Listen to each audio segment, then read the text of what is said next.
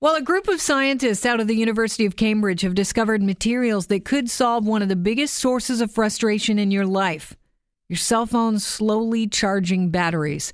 Material chemist Kent Griffith is one of them, and he joins us on the show right now. Kent, where do our current batteries fall short? In your lithium ion battery in your phone right now, it has two electrodes, and this is uh, how it stores charge. So it moves lithium ions back and forth between what's called a cathode and an anode. And so this um, anode is made of graphite, which is the same as the carbon in a pencil. The lithium ions can't move quickly enough and safely through the graphite anodes that we have now in order to charge them much faster than we do. So it might take you, say, roughly two hours or one hour at least to charge your phone right now. And that's about the limit of how fast graphite can safely go. So, you guys have discovered a brand new category of materials that can be used to allow batteries to charge to their full capacity in minutes. Yeah, so the materials uh, that we've discovered are a family of compounds called niobium tungsten oxide.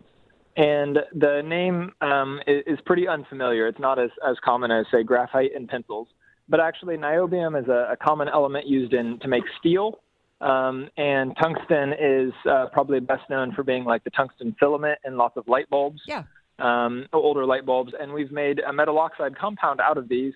Um, so basically, we react with, with oxygen and have made structures that can store lithium ions um, in the same way or in a similar way that graphite does. The difference being that in our materials, uh, the lithium ions can move around very fast, and so you could insert all of the lithium ions that you need to um, to charge your phone or remove them all in a matter of minutes. And that's what's fundamentally different. Because of the electronics, uh, it's also a bit of a safer process. What led you and your group of researchers to these compounds? When scientists first discovered them in the 60s, they were purely interested just in how the atoms arrange themselves. So there was no application in mind. This was when we were first just discovering, it was, it was sort of fundamental science, just discovering how atoms arrange themselves. Um, and so then those were sort of put in a database um, and, and not really touched for about 50 years. I had been studying some related compounds, and I kind of realized this sort of category of atomic structures seem like they would allow very fast lithium motion that, that you would want in a high rate lithium ion battery. And so I started looking for other materials that had similar structures, and that's how I found um, these papers and these materials that, that scientists had discovered the structure of in 1965, but had just never been looked at since then for, for any application, really.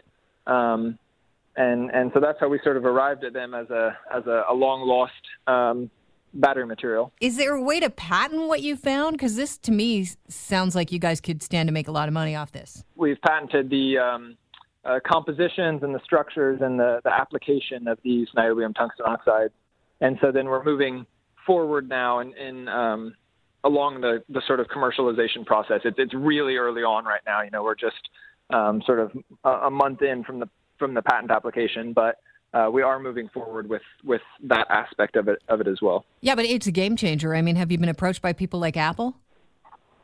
Um, we uh, have had some discussions with people, but I, I, think I probably ought not to say okay. anything more than that. I can hear how careful um, you're being. I just think it's such a great idea. How long would it take to get something like this to market? Because I imagine if you partnered with somebody like an Apple or a Samsung or an LG, let's not pick favorites, but if you partnered with them, you could get it to market a lot quicker. What are we looking at, at as far as time frame and realistically us getting one of these batteries that could charge in a matter of minutes? Yeah, I mean, it's the big question now on everybody's mind who's interested is, is now that we've discovered it, how can we get it into uh, our phones? And so um, the best example is, um, is Toshiba, who is working on um, some, some kind of similar, who has in the past worked on some kind of similar materials and trying, they're, they're, they're um, the ones who have been trying to bring high rate batteries to market. Uh, so there are companies who have some experience um, because actually we've um, found a new anode material, but a battery actually contains several other components. And so to have a high rate battery in your phone, you need not just one high rate electrode, but you need something that complements it. Um, and there are some other uh, just sort of technical aspects that you have to optimize as well. So it's not just you only have to do this one thing and then you're good to go.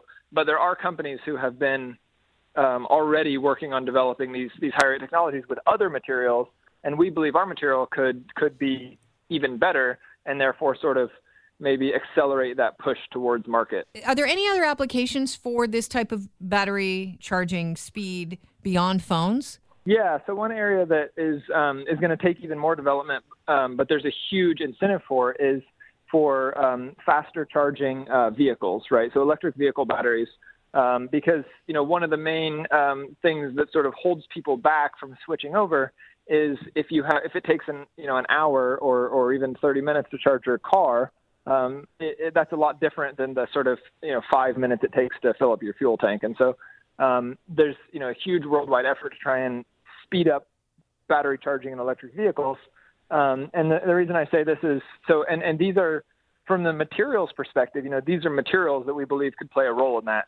But then there are even more things that have to be, um, because of the amount of charge that, that it takes to, to say recharge a car, um, even the grid, you know, that supplies the power has to sort of be redesigned to, uh, if you wanted to charge a car in five minutes, um, but but down the road. So so I, I just want to make it clear that that's not what we're saying will happen now. Right. But down the road, that is the thing that that you know everyone is working toward, and we believe that these materials are a part of that picture.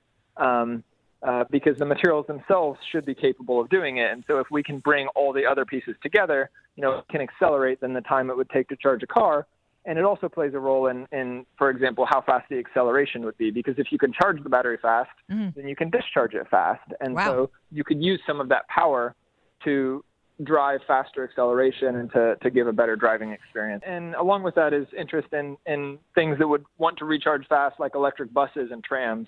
And so these are applications where they're especially interested in fast charging technologies because they want to be able to charge at every stop um, and just be able to sort of get a quick, you know, one minute or however long it takes to load the bus recharge. Um, but obviously, then you need a material, and, and, it wouldn't be a full charge, but but to, to, get a partial charge in a minute or two when it stops, you, then you could sort of run your bus continuously without having to take it out of action for um, you know a few hours to, to fully charge. Ken, how difficult is it as a, a scientist to convince people to fund research into something that you know uh, was discovered ages ago that people have just passed over? I mean, because there could potentially be so many other discoveries that are being ignored right now that actually could be used to a fuller potential with um, the advancement in technology and where we're at right now. Yeah, absolutely. I mean, I think this this kind of discovery highlights the role that we need for for this sort of basic research um, in, in looking at new materials because obviously with something like this we couldn't say for sure that we would find something um, and and that's sort of you know part of our spirit is to keep uh, exploring what's out there so that we can find things with performance that we just don't have right now. I look forward to having a phone that actually charges in minutes one day and, and thinking back to this interview. It's pretty cool. Yeah, great. Thank you very much for having me.